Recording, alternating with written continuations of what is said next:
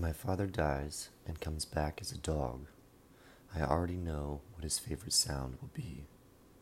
The soft, almost inaudible gasp as the rubber lips of the refrigerator door unstick, followed by that arctic exhalation of cold air. Then the cracking of the ice cube tray above the sink and the quiet ching the cubes make when dropped into a glass.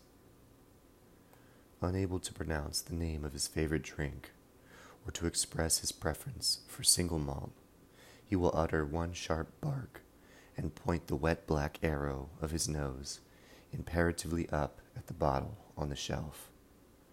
Then seat himself before me, trembling, expectant, water pouring down the long pink dangle of his tongue as the memory of pleasure from his former life shakes him like a tail. What I'll remember as I tower over him, holding a dripping, whiskey flavored cube above his open mouth, relishing the power rushing through my veins, the way it rushed through his. What I'll remember as I stand there in the hundred clever tricks I taught myself to please him, and for how long I mistakenly believed that it was love he held concealed in his closed hand.